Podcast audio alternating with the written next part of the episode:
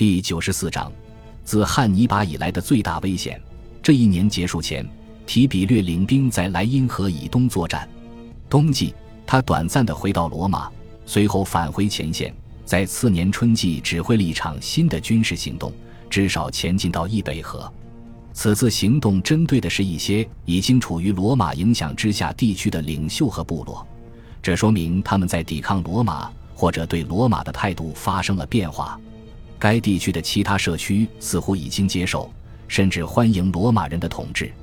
考古发掘证明，在一世纪初的瓦尔德吉尔姆斯，至少有一座罗马风格的城镇被建立起来，距离征服日耳曼战争时期的罗马军事基地不远。有迹象表明，还存在与其类似的社区。对该地区的绝大多数人来说，城市生活方式还没有什么吸引力。但这并不是说将来不会发生变化，毕竟其他行省被罗马征服之后就发生了变化。罗马人计划在公元六年开展一场规模更大的行动，希望扩张新领土，而不是简单的巩固已有的征服。攻击目标是马科曼尼人的国王马罗博杜斯。马科曼尼这个部族属于日耳曼民族的一个很大的支系。苏维会人，苏维会人的习俗是把头发在头顶或两侧挽成髻，这就是有名的苏维会发迹。马罗博杜斯聪明，有领袖魅力，而且无疑也是一位本领高强的军事领袖。他为自己开辟出了一个帝国。囊括很多族群以及他自己的部族，他控制着现代波西米亚的大部分，及莱茵河与多瑙河之间的地区。他至少在青年时代曾在罗马待过一段时间，可能是作为人质。他回到家乡的初期，可能得到了罗马人的支持。维莱伊乌斯说，马罗伯杜斯血统是蛮族，智力却不是，并说他统领着一支特别强大的王家军队，拥有很多常备军。维莱伊乌斯说：“这些士兵的训练几乎达到了罗马标准，这肯定是夸大其词了。不过，马罗伯杜斯的确是日耳曼各部落好几代人中出现的最强大领袖。他的领地与日耳曼、诺里库姆和潘诺尼亚这三个罗马行省接壤。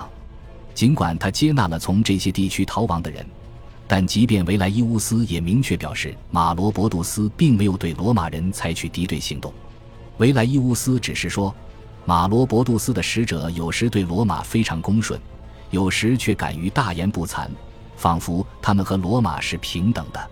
外国领导人的傲慢就足以让罗马人采取行动了，至少要展示一番罗马的力量。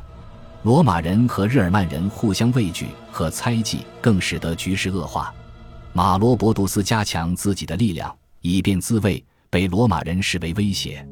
罗马人从驻扎在日耳曼的军队抽调部队，组成了一支强大力量，交给军团长盖乌斯·桑提乌斯·萨图尔尼努斯指挥。他是一位经验丰富而成熟稳重的前任执政官，在前一年支持提比略的作战中凭战功荣获凯旋式符号的奖励。萨图尔尼努斯的部队将从北面攻击马罗伯杜斯，而提比略会率领另一支大军从南面进攻。公元六年秋季，攻势开始了。两支罗马军队穿越了居住在罗马各行省与马罗伯杜斯王国之间的部落，没有发生交战。日耳曼国王没有积极的动作，而是退后，直到两支罗马军队几乎会师，距离日耳曼军队只有几天路程。就在马罗伯杜斯将要被迫选择战斗或屈服的时候，消息传到罗马军中。罗马的巴尔干各行省爆发了严重的叛乱，于是形势大变。提比略向马罗伯杜斯提出了恢复和平的条件。国王不想冒险与罗马人交战，所以很高兴地接受了。于是罗马军队掉头撤退，去处置更紧急的叛乱。罗马人原先志得意满地以为潘诺尼亚和达尔马提亚很平稳安定，但这两个行省的叛乱却迅速蔓延。就像很多叛乱一样，这里的新一代长大成人了，他们从来没有体验过被罗马人打败的滋味，于是自负的反叛罗马。据说，当罗马人在伊利里库姆征召辅助部队以对付马罗伯杜斯时，当地部族看到了自己的人数，开始意识到自己拥有很强的力量。罗马统治者对行省居民的征发，往往给人民造成沉重负担，尤其是如果负责征发的官员笨拙或腐败，或二者兼而有之的话。一位叛乱领袖后来宣称：“这是全怪你们罗马人，因为你们派来保护羊群的不是牧羊犬或牧羊人，而是恶狼。”外省居民心中酝酿着不满，又意识到自己的力量强大。尤其是看到自己地区的罗马驻军的精锐部分被调去征服波西米亚，于是叛乱爆发了。各行省的罗马商人和其他平民最先遭到攻击。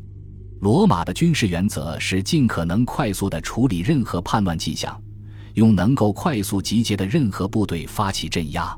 无动于衷会被视为软弱无能，会鼓励越来越多的人加入叛乱。但这样快速反击的风险在于。部队往往力量很弱，无法对付任何顽强的抵抗。若是罗马军队战败，不管失败是多么微不足道，都会鼓舞叛军，壮大其力量。我们不清楚这场叛乱的细节，但罗马人可能没有迅速镇压叛乱，可能还遇到了一些小挫折。至少有一次失败比较严重。维莱伊乌斯记载道，一支罗马军队的老兵们遭到屠杀，其他行省也出了麻烦。大约在这个时期，阿非利加边境发生了军事行动，亚细亚的伊苏利亚也出了问题。也是这一年，负责管辖叙利亚的帝国总督普布利乌斯·苏尔皮基乌斯·奎里尼乌斯率领主力部队干涉了犹太地区。大西律王的儿子阿契劳斯非常不得民心，被罗马人剥夺了王位，流放到高卢，舒适的安度余生。大西律王王国的很大一部分改由罗马人直接管辖，变成了一个罗马行省。不同寻常的是，这个行省的总督是一位骑士身份的长官，而非元老身份的总督。这是埃及之后第二个由骑士掌管的行省。不过后来会有更多这样的行省。作为这个过程的一部分，奎里尼乌斯开始主持一次人口普查，这是犹太人第一次接受人口普查。直接向罗马人交税，而不是交给当地国王。很快爆发了一连串的暴力活动，罗马人的反应是非常典型的以暴制暴，而且迅速取得成效，就像前四年大希律王死后的情形一样。六十九岁那年，凯旋将军凯撒·奥古斯都同时在多条战线上遇到严重问题，在一个短时期内似乎丧失了斗志。普林尼说，奥古斯都陷入了绝望。一连四天不肯吃饭，并宣布自己打算死去。叛乱的伊利里库姆是距意大利最近的行省之一，那里的叛乱从一开始就规模浩大。奥古斯都对该地区有亲身体验，所以知道那里的武士多么凶悍，地形多么不利于罗马军队。起初他没有办法知道波西米亚发生了什么事情。如果马罗博杜斯选择战斗而不是接受和平。那么就很难从那个战区抽调大量部队去镇压伊利里库姆的叛乱，而帝国其他地区的军队要么太遥远，无法迅速赶到伊利里库姆，要么已经在处理其他问题。在意大利，他只有九个大队的禁卫军、少量日耳曼卫队、城市大队和帝国舰队，这些兵力加起来也不能算作可用的野战军。颇具讽刺意味的是，这一年开始的时候。奥古斯都还开展了一次大规模的军费重组，目标是设立长期性的、可持续的军费。为了达成这个目标，奥古斯都建立了军事国库，自掏腰包为其提供了一点七亿塞斯特尔提乌斯，并指定三名前任裁判官担任军事国库的管理者，任期三年。军事国库的资金被用来支付士兵的军饷，以及士兵退伍时的奖金。此时共有二十八个军团，为了延缓发放退役奖金，从而削减开支，兵役期从十六年延长到了二十年。如果继续服务五年兵役，则被称为老兵。即便如此，长远来看还是需要稳定的资金流。为了提供这笔资金，奥古斯都征收了百分之五的遗产税。任何非直系亲属的人若要继承财产，都需要交纳遗产税。这是超过一个半世纪以来第一次对居住在意大利的公民征收直接税，从一开始就受到群众的普遍怨恨。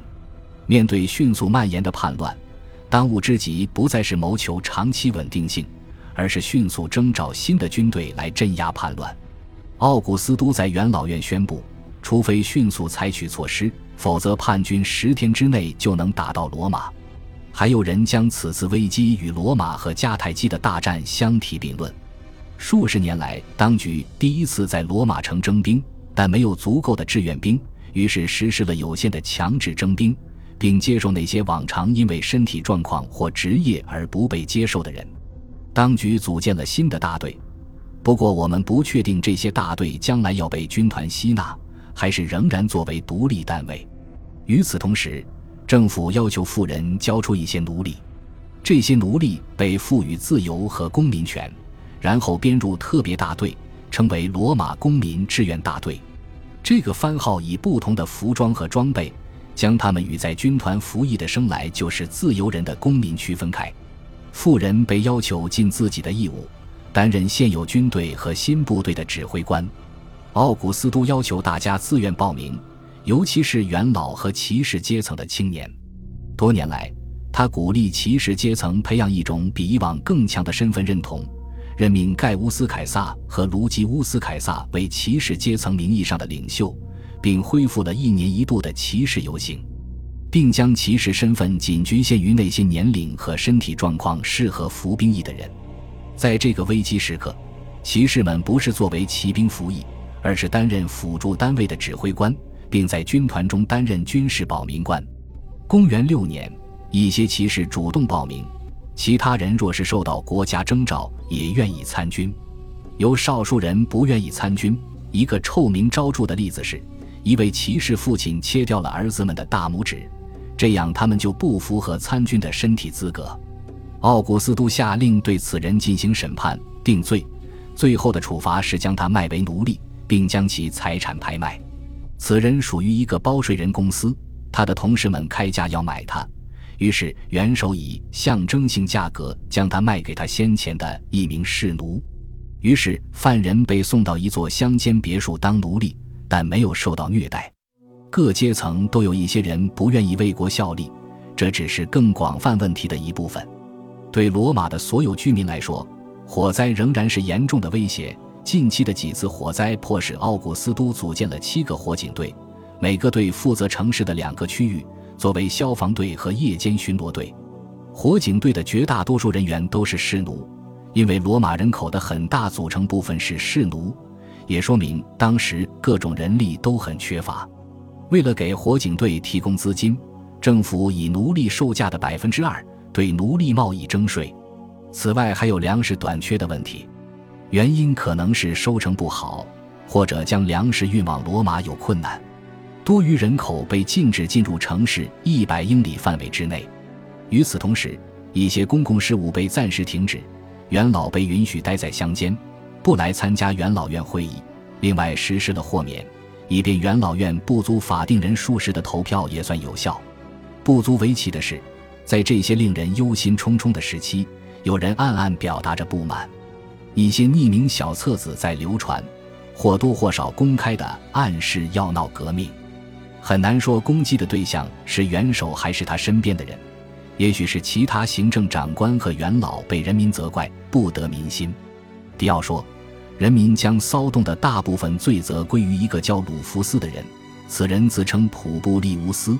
而苏埃托尼乌斯说他姓普劳提乌斯，但大多数人相信此人身份低微，也不够聪明，所以不是真正的策划者。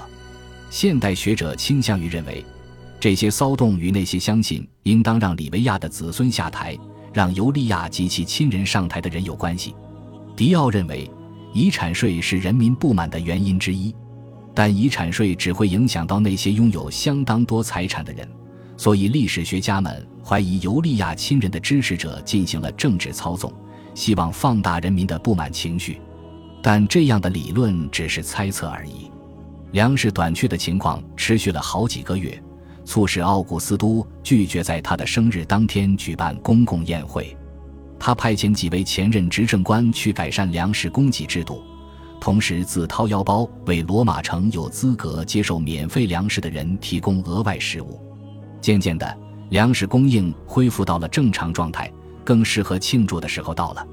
为了纪念提比略的弟弟德鲁苏斯，决斗士比赛得以举办，由日耳曼尼库斯和克劳迪主持。克劳迪身体虚弱，常常抽搐和口吃，显然不适合从政，因为从政就有军事义务。克劳迪的母亲说他是自然未完成的怪胎，喜欢骂别人和我儿子克劳迪一样笨。但在这个阶段，他被认为可以出席公共场合。尽管在观看角斗士比赛时，他穿一件厚斗篷而不是通常的托家袍，可能是为了掩盖外貌。提比略在广场重建的卡斯托尔与波鲁克斯神庙落成时，又纪念了德鲁苏斯。神庙中将提比略称为提比略尤利乌斯凯萨克劳迪阿努斯，以赞颂他原先的家族背景和如今的凯撒之名。感谢您的收听。喜欢别忘了订阅加关注，主页有更多精彩内容。